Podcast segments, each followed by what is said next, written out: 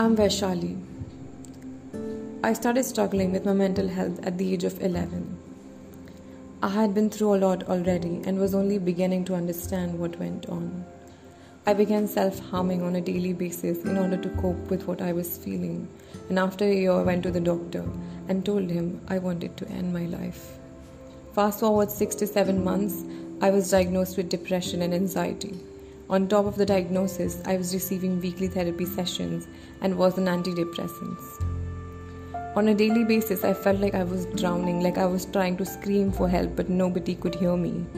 Once people started to notice that I was acting unusual, I was covering my arms and legs all the time and keeping to myself, they would avoid me. I've had some people make horrible comments about me, some stuck, others not so much. I always worried about opening up to my friends and teachers due to the fear that I would be treated differently and people wouldn't want to interact with me. Some people have stuck by me from the second they found out about what was going on, but the majority of them cut ties with me. For the four years I was getting therapy, I was passed around five different people having to go over things and never got any more answers as to what was going on inside my head. I was only a teenager and I didn't know that there were support out there, so I shut myself down once I got discharged at 16. I didn't take antidepressants or talk to anyone for help until the end of last year. I was getting into a really bad place again, and no matter what, I couldn't see it ending, so I contacted someone from work.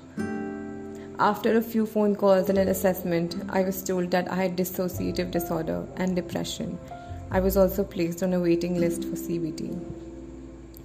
The diagnosis of the dissociative disorder caught me by surprise because I never had heard of it or knew anyone with it, so I decided to research it. After reading all the articles and other people's experiences, it all made sense to me. Sense that why I was acting the way I was and why I felt the way I felt.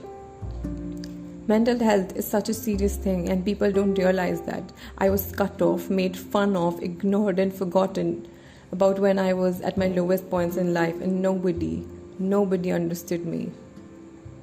I want to see people taking mental health seriously, as, as seriously as a broken bone. Broken bones are actually easier to heal than our minds. The stigma around mental health makes people scared to speak out, and the lack of professional help leads to suicides. We wouldn't make someone with a terminal illness wait six months to be seen by a doctor. So, why do people with mental illness have to wait? I wanted to share my story because I'm tired of feeling like I come last to everyone else and we should just be forgotten about until it's too late. Don't tell me that you care, then when I seek comfort from you or you laugh at me and disappear, how many people have to end their lives before we are taken seriously?